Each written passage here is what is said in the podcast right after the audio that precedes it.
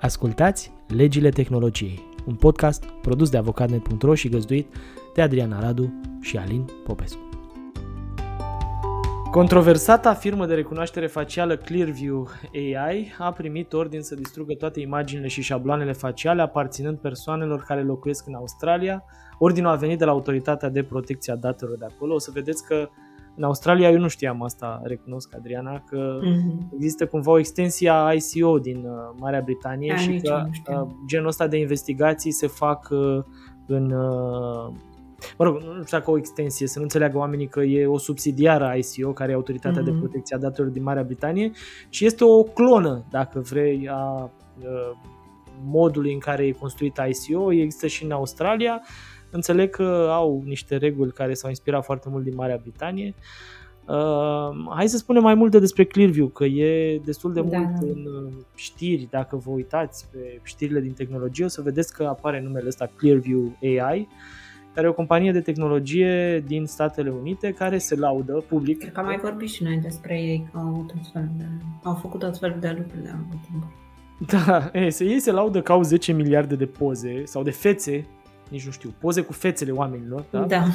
Imagini. care- Hai să imagini, zicem, da, imagini. pe care le-au uh, supus unui algoritm de recunoaștere facială și că ar vinde acces la baza asta de date unor autorități de aplicare a legii, în special din Statele Unite, evident.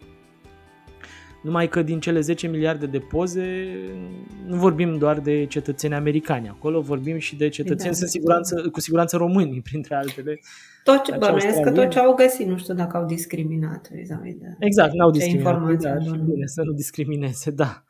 Uh, Ce spune, uh, mă rog, șefa, președinta Autorității de Protecție a Datelor din Australia, Angeline Falk o cheamă, și spune un lucru interesant, uh, pentru că până la urmă articulează așa în argumente logice ce ar trebui să gândim cu toții atunci când uh, ne uh, pică ochii pe știri care vizează astfel de soluții de uh, recunoaștere facială. Doamna Fox spune așa, când australienii folosesc rețele de socializare sau site-uri de rețele profesionale, nu se așteaptă ca imaginile lor faciale să fie colectate fără acordul lor de către o entitate comercială pentru a crea șabloane biometrice în scopuri de identificare complet independente. Și aici vreau să te întreb, Adriana.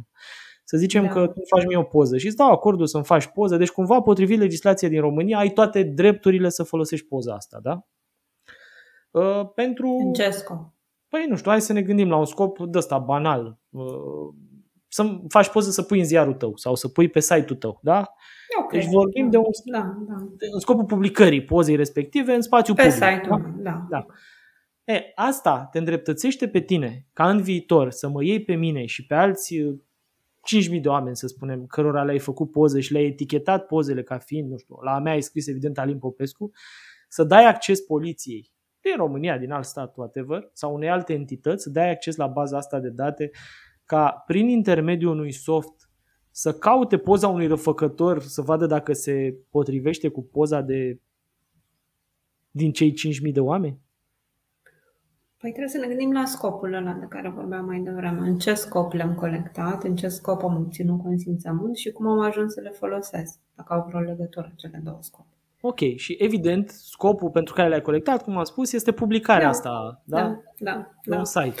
Asta cu baza, constituirea unei baze de date la care se dau acces unor terți, este în mod evident, cred că înțelegem cu toții că este un alt scop. Mhm. Da? Și dacă Mhm. vorbim de șabloane biometrice, aici vorbim și de niște date cu caracter special, potrivit Mhm. legii, pentru care, în măsura în care vreau să le utilizez, am nevoie de un consimțământ expres. Da? Să le utilizez în scopul în care decid să le utilizez. Deci, din punctul meu de vedere, răspunsul este nu. Nu poți să faci. Pentru că mulți oameni fac confuzia asta. Pe principiu, am găsit o poză pe un site, asta înseamnă că poza respectivă este publică. Da. Prin poză publică nu se înțelege doar faptul că Poți să poza faci aia- orice cu ea, nu? Poți să faci orice cu ea. Ca și datele efective pe care le colectează diversi oameni de pe diverse site-uri spunând că sunt uh, găsite undeva în, uh, da, în zone publice. Uh, E, e important uh, mențiunea asta. Da, e importantă din pentru a înțelege că faptul că am o sursă, am o dată, o informație care are caracter public în sensul că poate fi găsită în, în spațiu public, nu înseamnă că poți să faci orice vrei cu informația respectivă. Uh-huh. Da? Și asta e ceva ce cred că trebuie, e bine să înțelegem cu toții, că într-adevăr, exact cum zici, există nivelul ăsta de confuzie. Păi de ce? Că e publică informația. Ok, dar ea a fost publică într-un anumit, a fost făcută publică într-un anumit scop. Dacă tu vrei să folosești informația în alt scop, trebuie să începi să iei tot procesul de la început. Faptul că e public nu schimbă uh, pașii prin care trebuie să treci Și de ca fapt, să prin vezi public dacă mai poți să degrabă ar trebui folosești să, sau nu. Ar trebui să înțelegem ceva, știi, în opinia publică, prin uh, date publice, se înțelege mai degrabă date pe care le pot lua de undeva, da? Dar nu e așa, că nu sunt, uh, evident, uh, libere la folosire în orice scop. Sunt De doar fapt, asta e. disponibile, disponibile. Exact. public pentru un anumit scop, nu pentru orice scop am putea să ne imaginăm pe lumea asta. Bun, și hai să vedem mai departe declarația uh, președintei Autorității de Protecție a Datelor din Australia, care spune așa, acțiunea de colectare a imaginilor faciale ale oamenilor, fără discernământ, da, uh, prin ea se colectează practic datele unor număr foarte, foarte mare de oameni care, într-un context în care, dacă am vorbit despre cercetarea unei infracțiuni, s-ar colecta probabil date, unei, date ale unei fracții infime din această mulțime de oameni. Cumva e uh, ca și cum am spune, noi vrem să folosim uh, pozele tuturor oamenilor de pe Facebook ca să cercetăm infracțiuni comise în cartierul Ferentari. Nu? Da, așa pare. Da. Ne uităm la toți, la o mulțime cât mai mare, ca să găsim un pe principiu că Mulțumesc, poate Nicolae. nu știu ce om din Asia Centrală a trecut prin Ferentar și a produs o Da, infracțiune. Că da, câte da, șanse da. ar fi să se întâmple asta? Mă rog, poate că există o șansă, dar este infimă. Da. Da. Și de fapt, cred că aici e pericolul major până la urmă, dincolo de asta. Uh, volumul De ce ăsta să de date- ajungi la o supraveghere în masă datorită volumului Exact. foarte mare de date, Adică nu? dacă întoarcem situația, noi am tot vorbit în trecut de situația asta și până la urmă Da. uh, argumentul principal e următorul. Poate că această companie, mă rog, există tot felul de știri, să le ignorăm. Poate că Mhm. această companie are niște, uh, cum să zic, uh, țeluri așa care sunt bune, da, în Mhm. principiu. Și vrea să elimine cu adevărat uh, criminalitatea din anumite zone și așa mai departe. Dar dacă datele astea pică pe mâna altcuiva care mâine se apucă și caută toți uh, indivizii care fac parte din nu știu ce grupuri etnice, religioase, orice grup v-ați imagina pe orice fel de profil, da, da? da. și extermină. Sau nu extermină, ci îi urmărește nu știu cum sau le face nu știu ce. Da? Ăsta de fapt e pericolul major la colectarea unor, unui număr de date imens fără să ai cu adevărat o nevoie la scară atât de mare. Un scop concret, nu? Și Exact. sau, sau, sau un, adică fără ca să poată fi justificat prin raportare la scop, nu? Deci adune Exact. multe... Exact. deci adune- Și am văzut că sunt două curente în societate. Unul care spune, da, de ce? Ar trebui să fim amprentați toți bucureștenii sau să ne se ia bă, imaginea da, bă, Mhm. facială a tuturor bucureștenilor. De ce? Pentru că în felul ăsta am putea să prevenim sau am putea să cercetăm foarte rapid orice infracțiune care se întâmplă în București. Corect. Câte infracțiuni se întâmplă în București? Habar n-am. Probabil că sunt câteva mii, nu știu, pe lună, pe Habar. da, poate mai mult pe an, habar, nici eu nu știu. Dar nu cred în niciun caz că ar fi 4 milioane pe an. Nu cred în niciun caz că mai mult de 1-2% poate, deși cred că exagerez, din populația Bucureștiului ar putea să facă infracțiuni în decursul unui an. Dar pe sistemul ăsta toți ar fi supravegheați. Exact. Iar supravegherea și efectele supravegherii exact ar fi uh, resimțite de absolut toți oamenii, iar consecințele nefaste ale întoarcerii da, uh, motivului pentru care se face supravegherea, iar ar putea fi resimțite Da. de alți oameni decât aia care produc infracțiuni. Dar nu era, cred că și noi am discutat o știre mai de mult cu un acces în bază de date a poliției, uh, cred că acum vreo jumătate de ani. La Bihor Era- undeva. Da, nu? Sau- la Bihor. Da, Da, parcă da. la Bihor. Da, da, da, exact. Și nu numai, sunt sigur că se întâmplă. Apropo, am tot căutat uh, informații. Poliția română a organizat anul trecut, în mai-iunie, o licitație cu privire la o, uh, un sistem de recunoaștere facială prin care spuneau că uh, agenții, să spunem, nu știu, detectivii Poliției Mhm. Române, nu știu cum să le spun, ar putea fi ajutați de acest sistem să descopere mai ușor infractori. N-am văzut dacă s-a și întâmplat sau nu respectiva achiziție publică, dacă s-a livrat respectivul sistem, pentru că totul se oprește la comunicatul de presă care anunța licitația și respectiv cine a câștigat licitația. Era o firmă din România. Da. Bine să nu uităm că aici în știrea noastră vorbim de o companie privată care a adunat informații disponibile public în rețele de socializare, a creat niște, a derivat nu, de acolo niște șabloane uh-huh. biometrice și apoi a dat acces unor terți, care înțeleg că erau agenții de diverse organisme de aplicare a legii la datele respective. În știrea noastră nu poliția a făcut ce ce a fost problematic, ci o companie uh, privată. Ci o companie privată. Da, și poate că merită, nu știu dacă a fost foarte clar din ce ziceam mai devreme, dar poate merită menționat. Nu întotdeauna e nevoie de un consimțământ, însă, da, deci nu orice, toate ipotezele din lumea asta cer un consimțământ, uh-huh. Însă, pe ipoteza din știrea asta, pentru că era vorba de date biometrice, cel puțin legea noastră ar zice că e nevoie de un consimțământ expres. Nu știu dacă legea australiană ridica da, aceeași. Probabil că nu e atât de extinsă, dar uite că și da. au văzut că e un pericol acolo. Da, da, acolo ei pornind de la alte principii, de la principiul că nu trebuie să nu poți să colectezi 100.000 de puncte de date dacă ție îți trebuie 5. Da. Sau dacă tu ți-ai putea atinge scopul cu 5. Da. Uite, hai să spunem și asta, că până la urmă cei care ne ascultă poate nu au citit GDPR din scoarță în scoarță. Mm-hmm. Dar exact cum spuneai tu, amprenta asta facială, nu știu cum să-i spun altfel, cred că înțelege toată lumea la ce ne referim, face parte din categoria datelor biometrice, adică acele mm-hmm. date care, uh, cum, cum să zic, uh, transformă corpul nostru sau parte din corpul nostru în diverse hărți sau în diverse chei pe care le putem folosi pentru diverse mecanisme. Amprenta asta digitală, fața, irisul, sunt tot felul de locuri ale corpului nostru care pot fi folosite pentru a ne identifica unic într-un sistem, da? pentru că se pare că irisul, amprenta lui, este unică la nivel de miliarde de uh, indivizi și atunci da. rezonabil poți să crezi că e unică într-un sistem în care, nu știu, 20-30 de oameni care îl folosesc. Uh, ei, datele astea biometrice fac parte din categoria datelor sensibile sau speciale potrivit GDPR și pentru prelucrarea lor nu e suficient să alegi unul dintre temeiurile de la articolul 6. Da? Deci nu e suficient să găsești un, că e necesar consimțământul sau ai obligație legală sau că poate ai un interes legitim, nu știu dacă ar exista, dar zic și eu, e unul dintre temeiuri, sau că e un contract și ce mai era acolo, da? Uh, uh, sarcină publică și ce mai e.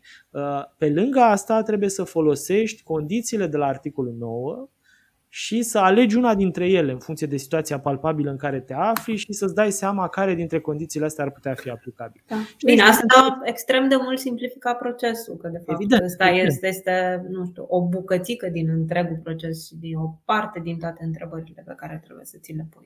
Da, evident.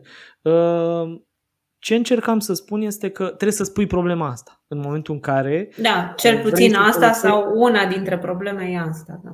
Da, și uite, ca să facem trecerea la uh, următoarea știre care are legătură tot cu recunoașterea facială, știu că există soluții care permit plata cu fața. Poate pare da, ciudat. Dar nu erau și în Moscova, nu citisem. Erau și în Moscova, sunt Moscova, și startup-uri da, românești da, care vând asta. Da. Până la urmă nu e nimic anormal dacă A, ah, bine, da, da. da. Nu e nimic anormal în sensul că atunci când te duci la uh, bancomat, în loc să bași cardul în bancomat mm-hmm. și să bagi un pin acolo și prin intermediul celor două elemente să te identifici, fața s-ar putea să fie un... Da, practic un identificator unic, nu sigur ești exact, tu pe principiu. Exact, da. Mă rog, nu știu dacă poate fi fake-uit, ca să zic așa, asta e o altă discuție, dar no. să zicem că, na, poate fi... Hai să zicem că nu. E o cheie de acces, până la urmă, care te identifică da. unul. Uh, și uite ce se întâmplă în Scoția, citeam mai devreme. Mi se pare o, o, o idee interesantă că sunt nouă uh, școli dintr-un da. district din Scoția care folosesc recunoaștere facială pentru a uh, cum să spun, permite plata de către elevi în cadrul cantinelor școlare mai mhm. rapidă a prânzului sau a mesei. Da? Și da. vin ei și spun, e mult mai simplu, se face plata mai ușor și nu mai avem probleme legate de COVID și ce alte lucruri există în momentul ăsta. Nu se mai face coadă. De ce? Pentru că identificarea copiilor cu fața e mult mai rapidă și da, se plătește mai ușor uh, masa. Și există o dezbatere destul de extinsă în uh, Marea Britanie cu privire la uh, utilitatea acestui demers și la modul în care el a fost implementat de școli și foarte multe uh, voci cer uh, ICO, uh, autorității de reglementare din Marea Britanie, să interzică genul ăsta de abordări. Pe motiv că e prea intruzivă nu? și că prin raportare la scop nu, exact, nu exact. se justifică utilizarea acestui tip de exact. tehnologie. Acum, e bine să ridicăm genul ăsta de situații, să le ridicăm la fileu pentru cei care ne ascultă, pentru că poate în jurul lor află de cazuri similare, să-ți dea seama că există niște implicații aici. Da, practic trebuie să faci o evaluare a impactului, dacă aici vorbim de copii și de date biometrice ale unor copii, să vezi dacă ai niște metode mai puțin intruzive uh, la dispoziție pentru a atinge obiectivul respectiv, să vezi ce alte metode, dacă nu ai ceea ce mă îndoiesc că nu Evident. ai în cazul respectiv. Să vezi ce metode de protecție, ce măsuri de protecție adopți. Sunt multe lucruri, multe, semn, multe întrebări pe care trebuie să ți le pui înainte, mai ales când vorbim de date biometrice ale unor copii. Ei, și în contextul ăsta, pentru... Zi, voi să zici Nu, voiam să zic că, da, într-adevăr, pare foarte simplu. Plătești mult mai ușor, nu mai scoți cardul, nu mai utilizezi alte metode de identificare. Dar riscurile pe care le atragi Poate că dacă exact depășesc, să dacă fie... beneficiile depășesc riscurile. riscurile. S-ar putea să fie un light motiv al uh, uh, vremurilor noastre, ideea asta de rapiditate, de ușurință, de noi vrem să simplificăm tot. Da. Și de multe ori, prin simplificarea asta adusă la extrem, s-ar putea să pierdem din uh, vedere niște lucruri care există acolo Poate pentru că, într-o formă sau alta, au fost utile. Da, nu ne gândim la riscuri. Sau, sau te gândești, da, cred că nu poți minimiza sau că nu sunt relevante, până când devin relevante și îți dai seama că ups.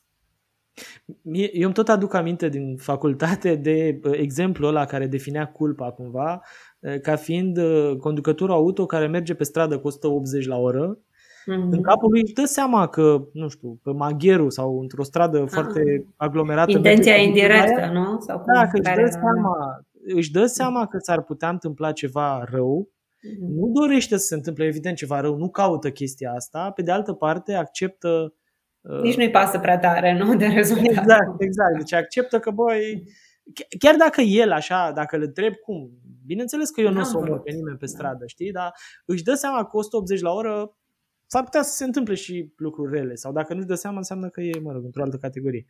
Uh, cam, cam așa e și cu tehnologia astăzi. Foarte multe startup-uri fac tehnologie și merg cum merge omul ăla cu 180 la oră și caută uh, rapiditatea în detrimentul siguranței, care are și ea niște implicații până la urmă.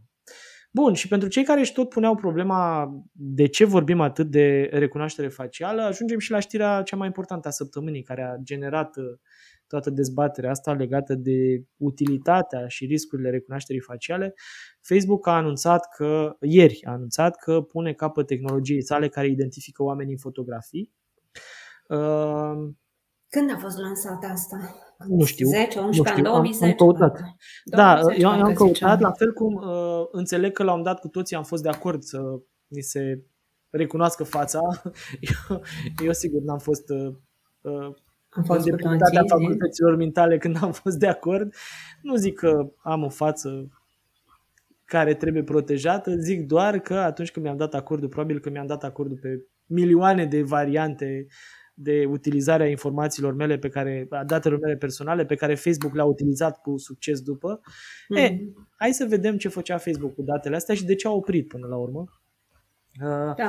În teorie, Facebook a luat pozele noastre și le-a recunoscut, uh, da? le-a legat de posesorii lor, după care ori de câte ori găsea câte o poză a Adrianei sau a mea sau a fiecăreia dintre dumneavoastră care ne ascultați în Facebook, vă uh, întreba dacă nu vreți să tăguiți automat poza respectivă. Da? Și, într-o formă sau alta, tăguirea asta automat a avut niște consecințe, în sensul că mulți oameni s-au trezit tăguiți în poze în care nici nu știau că sunt, Uh, și așa mai departe. În spate, algoritmul Facebook, bineînțeles că atunci când îți sugera să dai tag unei poze cu numele Adrianei Radu, evident că știa că acolo e Adriana Radu. Era doar așa da. o formă de a spune vrei să și scrii public asta, că noi oricum știm.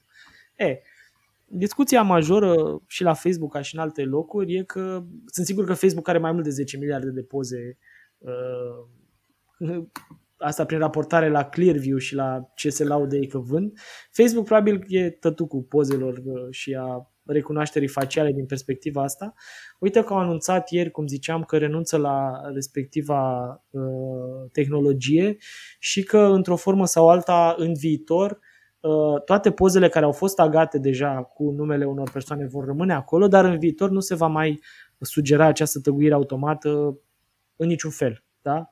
Uh, mie mi se pare o, o știre interesantă care pică așa uh, la și altele în foarte multe mm. ziare, uh, dar care dintr-un punct de vedere foarte, foarte practic vine și spune ceva că Facebook renunță la unul dintre uh, mecanismele cele mai importante prin care încerca să facă legături între oameni.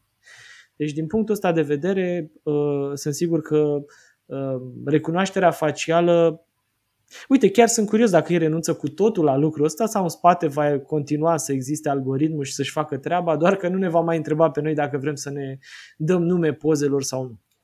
Ei au venit și au zis că vor uh, limita utilizarea tehnologiei de recunoaștere facială la niște scopuri uh, uh, cum să zic, la, niște, la un număr redus de scopuri și care sunt uh, ok prin raportare la situație. Uh-huh. Da, pentru că vine și zic că totuși tehnologia asta de recunoaștere facială este foarte importantă acolo unde chiar e nevoie să verifici identitatea unui om sau unde trebuie să previi frauda sau unde trebuie să previi furtul de identitate sau lucruri de genul ăsta.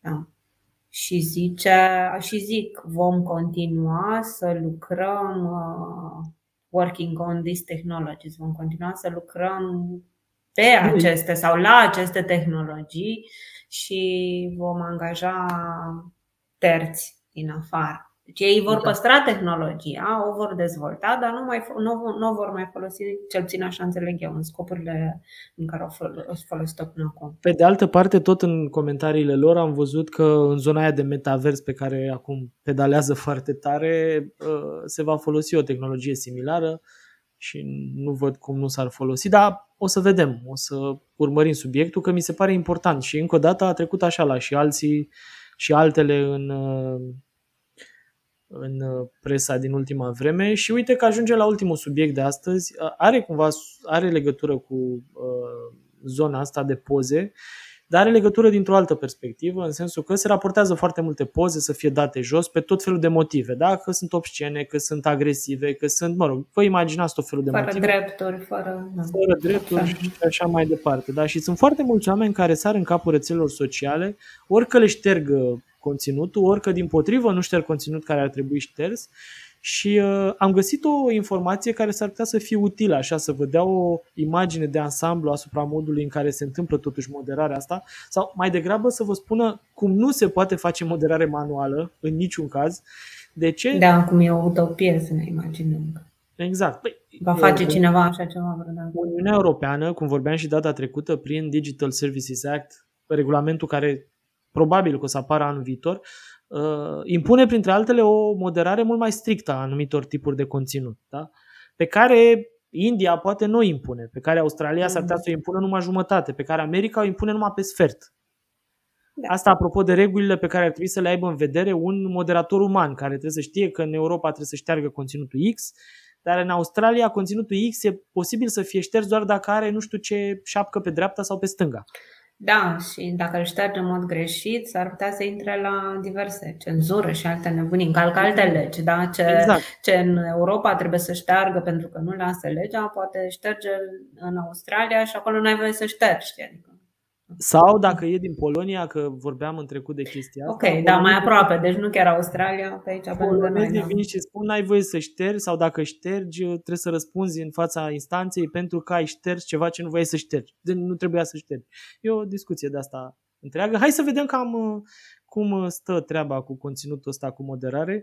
Uh, e o prezentare a unei doamne, se cheamă Evelyn Dueck, uh, de la Stanford și chiar la începutul discursului ei a prezentat câteva statistici care evidențiază amploarea deciziilor pe care le implică moderarea. Pe baza rapoartelor de transparență dezvăluite public de marile companii de tehnologie, în doar 30 de minute alocate discursului, da? vorbim de discursul ăla, Da. în aceste minute, Facebook ar trebui să elimine 615.417 elemente de conținut, YouTube ar trebui să elimine 271.440 de videoclipuri, canale și comentarii, iar TikTok ar elimina 18.870 de videoclipuri. Din tastatură. acum. Din tastatură, exact. Este evident că fără uh, AI, fără automatizare, fără roboți din ăștia care recunosc într-o formă sau alta ce înseamnă comportament negativ, o companie mare n-are nicio șansă. Și nu că n-are șanse, trebuie să fii cumva țignit să crezi că ar putea avea șanse, angajând poate și un număr imens de oameni, dar oricât ar fi de mare numărul ăla, cred Plus că nu poți să că faci și față. oamenii aia trebuie să treacă printr-un proces de gândire, dar nu pot să o facă automat. Să citească, să uite la conținut, să-și dea seama dacă e ok, dacă nu e ok. Dacă... Da. E, Oricum Cam- înțeleg că asta, oamenii ăștia care fac uh, revizuire de conținut în rețelele astea mari, înțeleg că au unul dintre cele mai grele joburi din lumea asta. Rezistă foarte puțin. în- da, am văzut undeva între șase luni și Da. un an. Poți să reziști, să vezi capete tăiate și tot felul de... Da, da. Da. Da, din păcate lumea, dacă stai să o vezi cu adevărat, este oribilă și oamenii ăia, din păcate, au un loc în primul, știi, lângă șofer acolo. Da, da, Sau da. poate chiar pe capotă, nu știu. Apropo de discuția de podcastul Da. trecut cu Da. de două ori love și de două ori ha, ha, ha și Exact. Da. zero la ură, nu? Da, uite, chiar sunt curios aici, dacă e să ne uităm la partea asta de moderare, uh, că este evident că lumea se duce din ce în ce mai mult acolo, este evident că un număr din ce în ce mai mare de oameni își construiesc un profil online, că încep să scrie și așa mai departe. Dar, de altfel, dacă vă uitați, mi se pare o, o cifră interesantă, dincolo de cifrele astea, mi se pare ra- un raport interesant. Facebook, 615.000 în jumătate de oră, YouTube 271.000, undeva la jumătate, da? Uh, Apropo de poziția pe care o are Facebook uh, în ce privește uh, nu știu, conținutul ăsta pe care noi, umanii, omenirea de astăzi îl generăm, tot felul de junk, nu știu cum să-l definesc, mesaje care de multe ori n-au niciun fel de uh, viitor și uh, aici mi-aduc aminte că era la un dat o discuție foarte interesantă câte dintre mesajele scrise de tine pe Facebook ai vrea să fie văzute de urmașii tăi și să te reprezinte în fața lor și statistica era undeva la sub 2-3%, pentru că oamenii recunosc că nu sunt mândri de 90 ceva la sută din ce scriu acolo și totuși nu se pot abține. Și asta spune ceva despre noi, că lucrăm mai Deci- degrabă din impuls. Când, știi? Ne, ne controlează impulsurile, apropo de haha și angry și așa, ne controlează mai degrabă impulsurile și nu creierul. Iar în uh, societatea de astăzi a devenit, uh, cum să spun, banal să fii controlat de impulsuri și să nu-ți mai uh, pui niciun fel de filtru atunci când scoți lucruri pe gură și le spui public. Că Facebook, printre altele, este un spațiu public, așa cum spune inclusiv uh, sau cu Jurisprudența românească. organizație da, din uh, România. Da.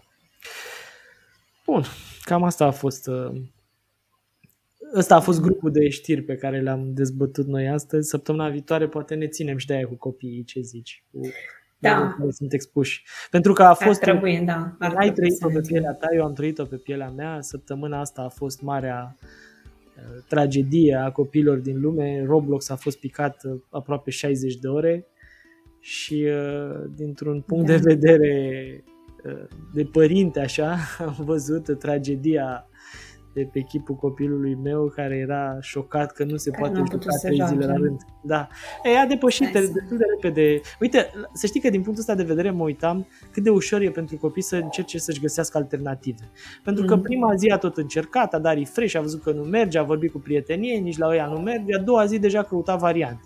Mhm. A ajuns la Minecraft, uh, da, deci a găsit ceva să se joace și citeam ieri sau alaltă ieri o știre cum că Roblox, de fapt, asta e marea lor problemă, pe lângă faptul că și-au pierdut undeva la un miliard jumate capitalizare în prima zi Trei de zile sunt. capitalizare, Ah, da, mai după ce au repede. fost, da, uh, pe lângă asta, se pare că au generat niște avalanșe așa de înscrieri la concurenții lor și că e de văzut câți dintre copiii ăia se vor întoarce. că e interesantă chestia asta, plus că nu știu dacă iar ați fost uh, la curent, dar în weekendul ăsta a fost Halloween-ul și pentru copii era acolo o mare petrecere și erau tot felul de jocuri pentru Halloween și Roblox n-a mers tocmai în perioada aia. Asta e, poate vorbim data viitoare și de copii din perspectiva asta, că e un subiect pe care cred că ar trebui da. să-l deschidem și să-l dezbatem, că e important. Să vorbim și despre haine virtuale pentru personaje virtuale. Da. Exact, haine virtuale, da, și asta e utilă. Bine, mulțumim, ne auzim. Mulțumim.